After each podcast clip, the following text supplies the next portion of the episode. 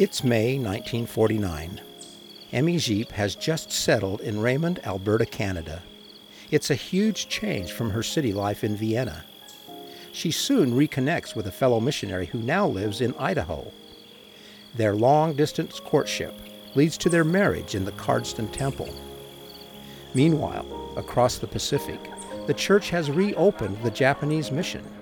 Toshiko Yanagida joins the church having faith her husband will understand.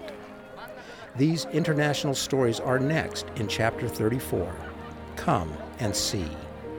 This is Saints, Volume 3, the podcast.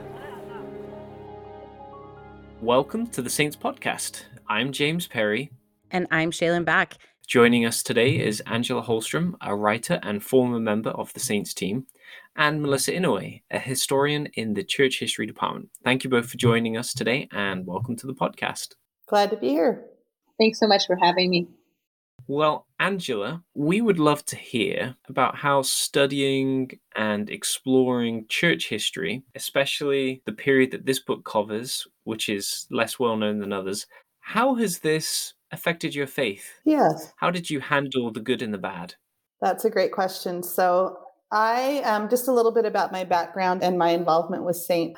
I am a writer, and I was brought onto the Saints team in 2017 to collaborate with the historians who are working on the project, primarily because I have some skills in creating narrative. And so, and I know this has probably been covered a little bit previously, but the historians and the writers work together to make Saints readable, to make Saints something that people enjoy.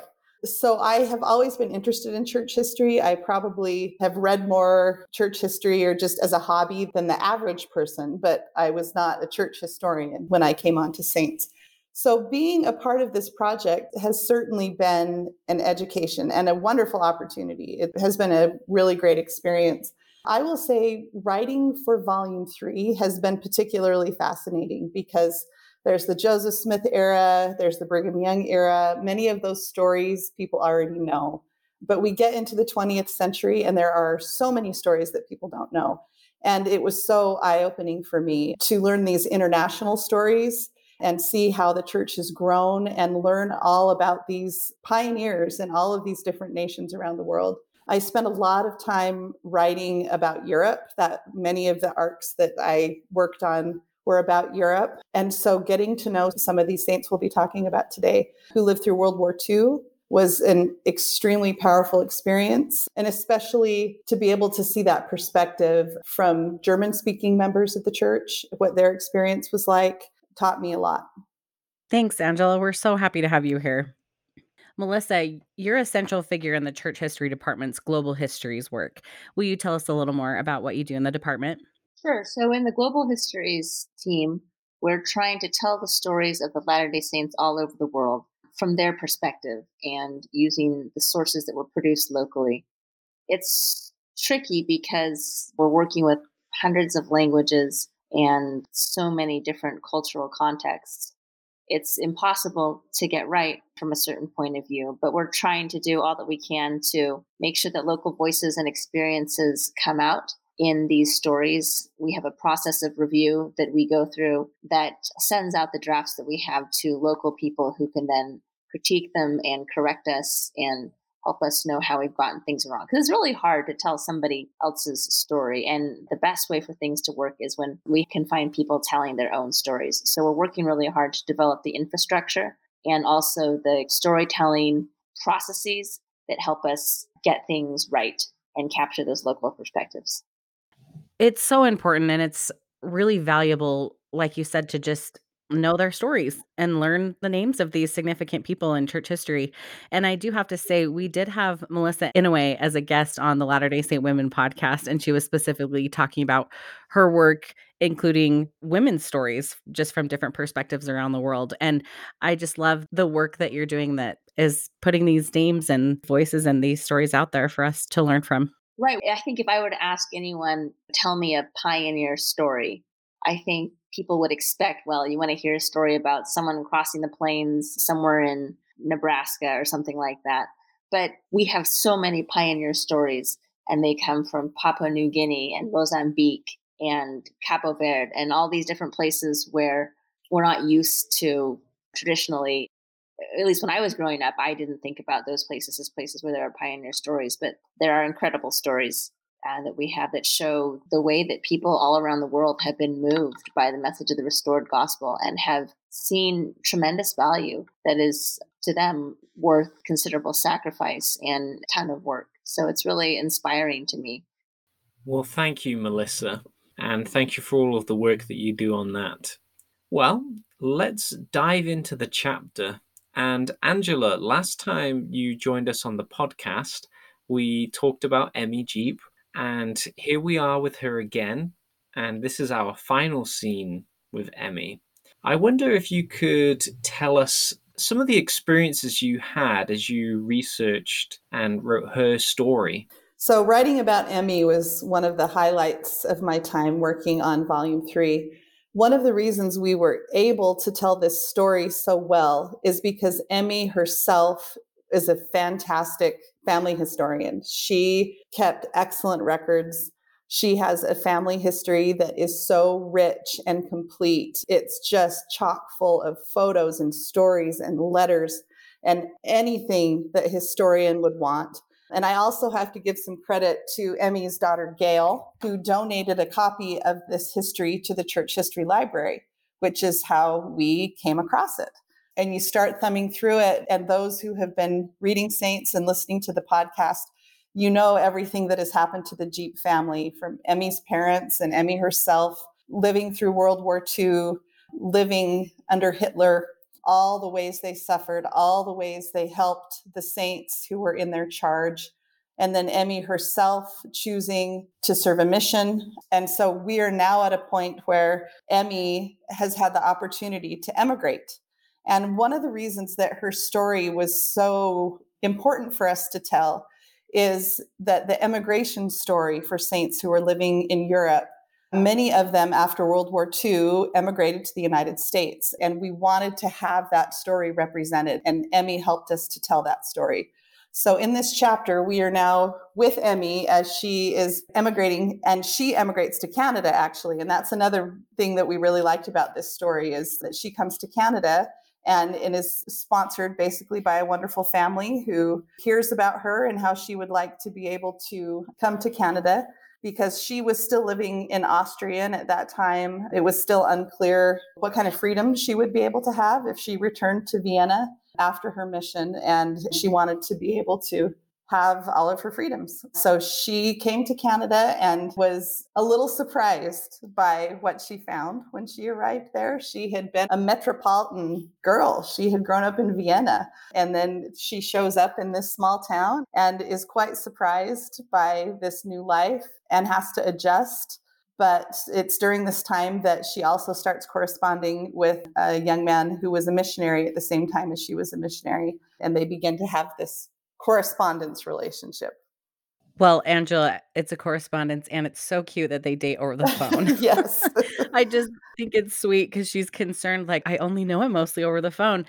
And it's just funny because it probably feels similar to when internet dating was new, Yes. you know, for us. And it's just like, is this real? Will this last? Do we really know people? Anyway, I just thought that was sweet. And it's interesting because one of the issues that Emmy had to grapple with, so many young people who lived in Europe had to grapple with, is wanting to marry someone who was also a member of the church and to be married in the temple, but also having such a small population of saints where they were from. And so for Emmy, I think she loved him. She had strong feelings for him, but she also was a little nervous. There were times where she would be like, okay, wait, am I just jumping on this because this seems like my opportunity to get married in the temple? Or is this really what I should be doing? And for Emmy, it ended up being a very, very happy marriage and a good choice.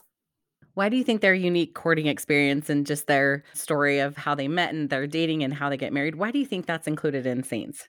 One reason I think is because we did want to talk about the pull of the temple and temple marriage and how important that was to so many saints. As we were building the narrative in volume three, we were always pointing toward the Swiss temple at the end of volume three.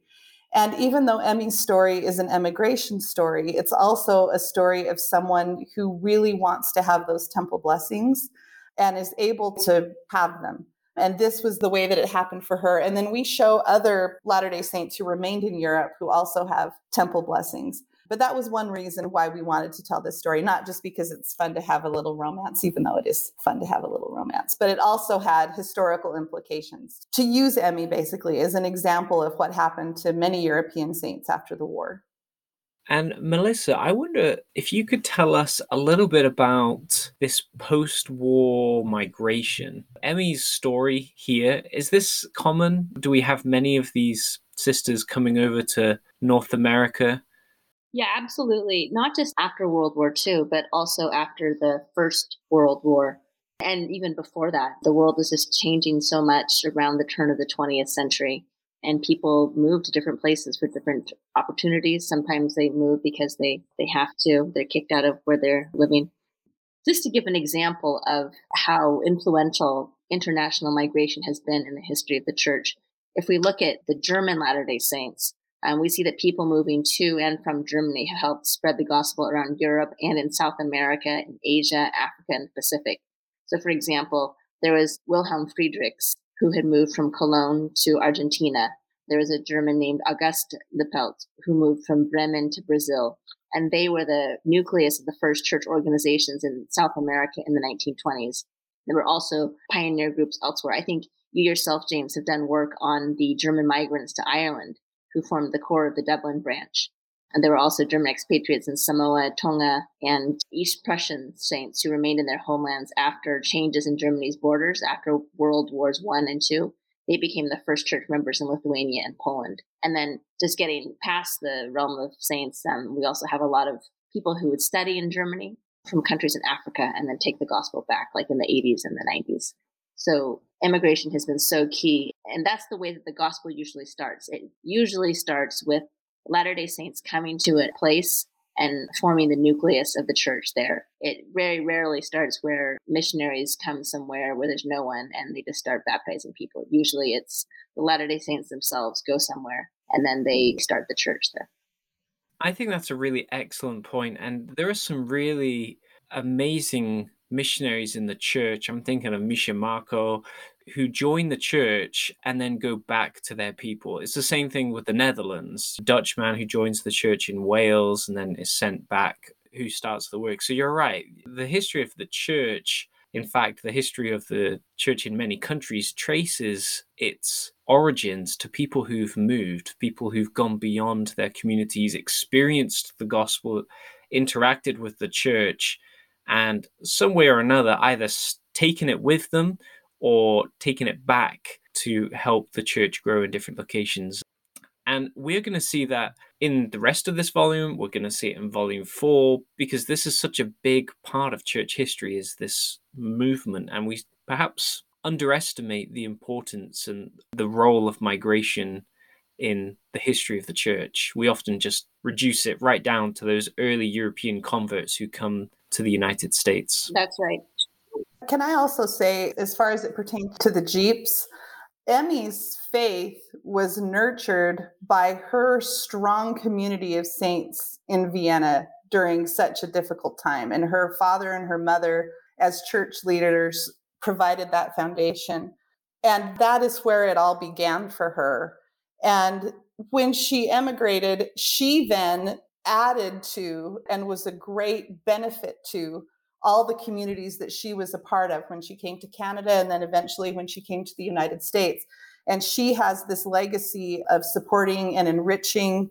She was a teacher, she was a leader, and all of her experiences as a European saint made the experiences of the American saints who she lived among for most of her life so much richer because of that. So it's not this one way thing. It's everyone helping each other and strengthening each other with those varieties of different experiences.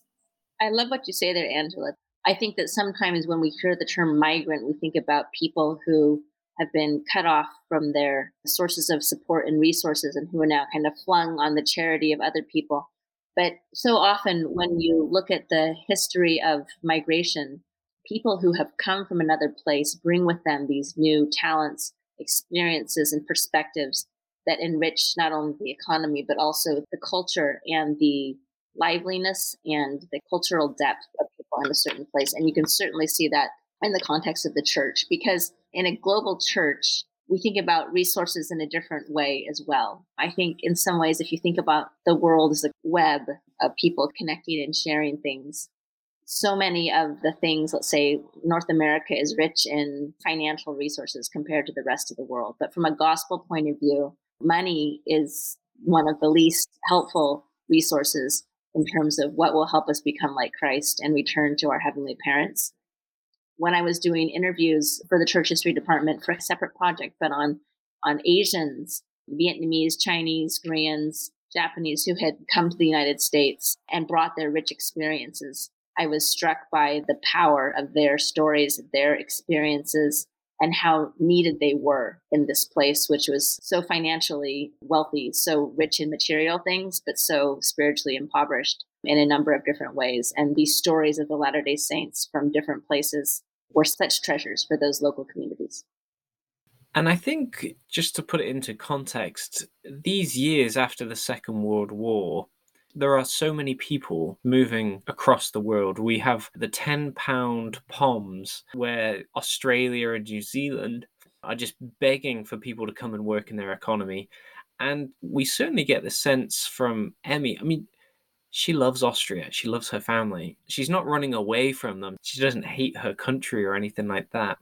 But she clearly wants to be able to improve her prospects but also importantly to have access to things like a temple to be able to make sacred covenants. One of my favorite details in her history when Emmy talked about getting on the boat and actually coming to the United States, that as she watched the horizon disappear, she almost wanted to just jump into the water and swim back home. She loved Vienna, she loved her home but she also felt like there were important reasons that she needed to leave. And I think that's true of so many people who emigrate. Absolutely. And perhaps you could tell us how did Emmy's family react to her decision? What impact did that have on her family relationships? So, interestingly, she didn't know if she would ever see her parents again. And for many people, that was the case, especially um, after World War II in certain areas that were behind the Iron Curtain. You didn't know what the future would hold. But for Emmy, her parents actually ended up emigrating to the United States as well. And so they came in October of 1952. Not long after this happened, Alois and Hermine came to the United States also, as did Emmy's siblings. And so they actually were able to make a life for themselves here in the United States. It would be a struggle when I look at Emmy's parents. They were older when they came to leave and come to a brand new country where you don't speak the language. And that was a struggle, but they were at least able to be together as a family. Well, thank you, Angela. And before we go on, I'd be curious do you have any other interesting stories about how this scene was written? Yes. So one thing that I think is hard for people to understand when they're actually reading Saints is that every single tiny little detail needs to be supported by research. We can't make up anything as writers. And I wanted to be able to say something about the day that they got married. I wanted to be able to include her feelings about that day, what that day was like. And I just couldn't find anything in the material that we had. And one other interesting thing, too, just as a side note, Emmy died during the time that I had just started writing these scenes. So she died in the summer of 2020. And I wish I could have been able to ask her a few questions just previous to that. But I had been struggling to figure out how to write about the day of their wedding. And I was thumbing through this history that is about 650 pages long and it has a lot of letters in it and I stumbled on one letter that was in German, and I hadn't looked at it because it was in German. And I looked at the date and I noticed that it was right after they got married and that the letter was to Glenn. And so I just started typing it into Google Translate and suddenly found that she was talking about the day that they were sealed in the temple. And so, as a writer on saints, every once in a while you'll have those little moments that will give you chills. And so, that was a moment for me that I was like, thank you, Emmy, for helping me find this letter in German that I could use as the support that we need to be able to include information about this actual day in the chapter. Thanks so much, Angela. I know that we don't necessarily get all of that in Saints, and so I really appreciate hearing more about Emmy's life. We want to shift now to another person featured in Saints. And as I read about Toshiko's story, I was so impressed that there were Japanese men and women who, despite having just recently been at war with the United States, were willing to meet and listen to American Latter day Saints. So, we wanted to just discuss this for a minute. What issues did the church face in Japan in the years after the war? And then how did they overcome them? That's a great question. So, from a broader historical context, the years following World War II saw this huge rise in religious activity all over Japan. It wasn't just our church. There's a couple reasons for this. The first is that during the war years, there had been this very rigidly enforced Shinto doctrine with the emperor at the center, a nationalist Shinto religion that everyone was supposed to support in the whole country. So, you know, the emperor's cause of the war failed, and there's this huge kind of stepping back from this Shinto nationalism because of the American government that was in place. It opened up a lot of space in Japan for these different expressions. So, Buddhism, less nationalistic forms of Shinto, new religious movements such as Soka Gakkai and other groups, and religious movements that worshiped electricity I'm just this huge range of interests in religion. And so, from that point of view, it was a good time for the church to be trying to find converts in Japan. Now, in terms of resources, of course, Japan was a completely devastated country. So much critical infrastructure had been destroyed. People had no homes. People were living in poverty. There was just such limited material resources at this time. So, of course, that was a problem. You know, the question of the Americanism of the church, the church had this image of being an American church because it was completely led by Americans. The missionaries were American. It was the American soldiers who were the nucleus of the church. That could be a plus and a minus. On the one hand, it was the Americans who were in charge following World War II. It was the Americans who had the power. On the other hand, it was the Americans who had dropped bombs on Hiroshima and Nagasaki and who had firebombed the city and destroyed many cultural relics and who had been the enemy for these many long years of war. So it, it was complicated. Well, Melissa, in this chapter with Toshiko, we learn that her father, Tomogoro Takagi, has been a member of the church. He's someone who joined the church much earlier, and he's the key to introduce his daughter to the church and he's a fascinating character in his own way. But Toshiko has her own challenges facing her with her husband and some of the dynamics at play there. But I wonder if you could tell us anything about the sacrifices that Japanese men and women would have to make to join the church. How would this affect their family relationships or their relationship to their culture? That's a great question. So there have been Christians in Japan for a long time, but there's also a history of being a Christian in Japan being really hard. So the first Japanese Christians were Catholics, and many of them were martyred because the imperial state cracked down on Christianity. And there are many people who were crucified or drowned or executed in various ways because of their association with Christianity. So there's this kind of history of Christianity in Japan being a difficult history, a history of struggle. So, so because Christianity is a minority religion in Japan, it would have been harder for Toshiko to find a community that would be generally approved of. I think there's also the stigma of being attached to a foreign Christian religion. So I think joining an American church would add additional stigma. And then, of course, there's the question of the family. So Japanese culture is very patriarchal, even more so than American culture, if I may say. And the roles for husbands and wives are very clearly laid out. And it would be difficult for a wife to do something without the permission of her husband or without the co participation of her husband. So it was quite gutsy of Toshiko to join a church by herself. And I'm sure her father's support made a big difference there because he's another patriarch. And it makes the interest in the conversion eventually of her husband even more surprising. Angela, did you have anything you wanted to add to that question? Sure. I think Toshiko is a great example of someone who grew up as a religious seeker. She had always been interested in religion. She attended a Protestant school, but she also had a background in Buddhism and Shinto. And she knew that her father was a member of the church, but it wasn't discussed. And part of the reason was because she lived with her grandparents and they disapproved. So even though her father was a member, she really didn't know very much about the church and the church hadn't been there. So the church had left in the 20s and she did not have that background, even though her father was a baptized member of the church.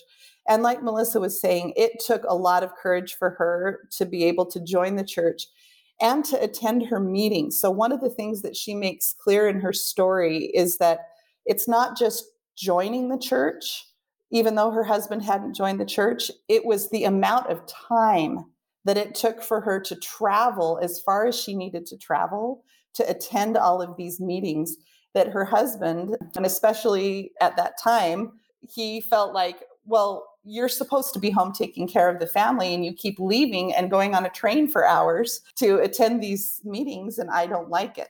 So when you read that part where he basically says, you know, you need to choose the church or your family, that is a very real threat to Toshiko, but she also decides, I still want to try to make it work. I still want to figure out how my husband can be okay with this, but I don't want to give up what I have found in the gospel that's brought me so much peace and healing after such a difficult time in her life.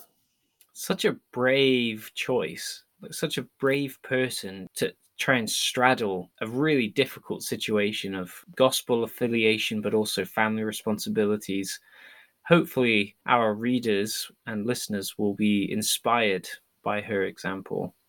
Because I don't think she's unique in that. I loved reading her story because I feel like a lot of people can relate to that feeling like they're choosing the gospel over their family or feeling like they have to choose the family over their gospel and their responsibilities. And I feel for her. And I know that a lot of people can relate to that. So it's a really valuable story to have included. Another thing I think is interesting too is then the choice to join the church is fully her husband. She's absolutely shocked when he goes on his business trip and comes home and has been baptized. And just on another little note, as a writer, one of the things I loved about this story is that he was baptized by a Japanese American from Hawaii. And as you know, we've spent a lot of time with Japanese American congregations in Hawaii and how they were foundational to spreading the gospel in Japan. So it shows that connection and that that was a part of his own conversion. Thank you for that, Angela. I think we see this, and we talked about it earlier about migration playing a role. And perhaps we should talk about some of the practical difficulties. We've mentioned some of the social, the cultural issues, but the church here in Japan is kind of being rebooted, and there are all sorts of pressures. They need literature, they need missionaries, they need people with language abilities. And that ready made community there in Hawaii provides some of those desperately needed things to get this mission up and running as quickly as it did. And I think that brings us to our next question. And Melissa, Angela, you've both been involved in these large global church history projects trying to bring together different sources, different stories, different individuals to try and talk about the church and its members. I wonder if you both might be able to take just a, couple of moments to tell us how you were able to go about fulfilling your tasks when you're writing about cultures and languages that are perhaps not ones that you're inherently familiar with. How do you go about approaching such a complex task? Well, I think the most basic thing is to understand that you're probably going to get it wrong and to leave processes in place so that you can get it right when somebody who knows better can see it and correct you. Just for example, you know, I'm an American, and if I just traveled to another state it can be pretty obvious to local people that I'm not from around there. And then if you just multiply that cultural difference by the orders of magnitude that are involved when you're in a different country, speaking different languages, people have different assumptions, it's just much more significant. So I think that the basic thing is to be humble and to understand that as a English language writer who was raised in North America will probably get it wrong and to just kind of have that as the assumption. But then once we've got that assumption, we do have to produce something until we have a stable full of global historians from all the countries around the world. Since we do have to produce something, we can then try to just work with the local sources and to say what they say and know more, to not try to interpret what people are saying in a larger context. Yes, I totally agree with that. I think writing saints has been a lesson in humility for me over and over and over again trying to write about people and places and experiences that are very different from my own. It has been so valuable to have readers and people who respond to drafts who have personal experiences, uh, backgrounds. They know the scholarship, they know the area, they know what it's like to be, for example, a Japanese member of the church. To get their input is so valuable and important to help us make sure that we get it right. The other thing that I would also say is that I constantly had to remind myself of how crucially important it was to be able to get some of these stories on the page because it did take more work. If you just want to do what's easiest and fastest and most accessible, those are the English speaking sources from mission presidents, let's say we have so much of that. We just have millions of pages of information that if that's how we wanted to learn about Japan, for example, you know, there's missionary journals, there's mission presidents, there's people from America who have a lot to say about their time in Japan, but we wanted to hear Toshiko's voice. And that took extra work and that took extra time. And James, I know you were involved in helping us make sure we had Toshiko's voice. She had written an autobiography, but the only access we had to it was in Japanese. And so we had to get it translated. And that can be a time consuming and costly process because we don't even really know what's there until it's translated. But we have to make that investment in order to have Toshiko's own voice represented, which was so important. What feedback have you received about the Saints book and how have you seen the volume used, particularly outside of the United States? Continuing this conversation that we have about these global characters and these voices from around the world, I'd love to hear about that feedback. Well, I will say one thing that I've heard stories of people who have received translated versions of saints. So, a dear friend of mine is Russian, grew up in the Soviet Union her mother joined the church much later in life and she just treasured the Russian translation of saints. But really, where we're going to start to see this explode to where people are saying, This is my story, is here in volume three and then in volume four. Because volumes one and two still are pretty limited in their geography but I'm just excited to see what it will be like to hear stories of people from all around the world who are able to say, finally, finally, this story is in a book that is for everyone. It's not just in a book that's targeted, you know, you can write a story about the church in Japan for Japanese saints. No, we're writing a story about the church in Japan for everyone in the church to read because those stories are just as important as the stories that took place in Utah. Amen to that. Well, Angela, Melissa, thank you so much for joining us today and just sharing more of your insights and thoughts about this chapter. It's great to have you and grateful for the work that you do in the realm of church history. It was so great to talk to you guys. Thank you. Thank you. Thanks so much. Thank you for listening to this week's episode. We hope you enjoyed it. We hope you took away some new insights into this volume. And we would love to hear your thoughts, opinions, questions, and insights from this chapter of Saints. And you can email saintspodcast at churchofjesuschrist.org. It would be great to hear from you.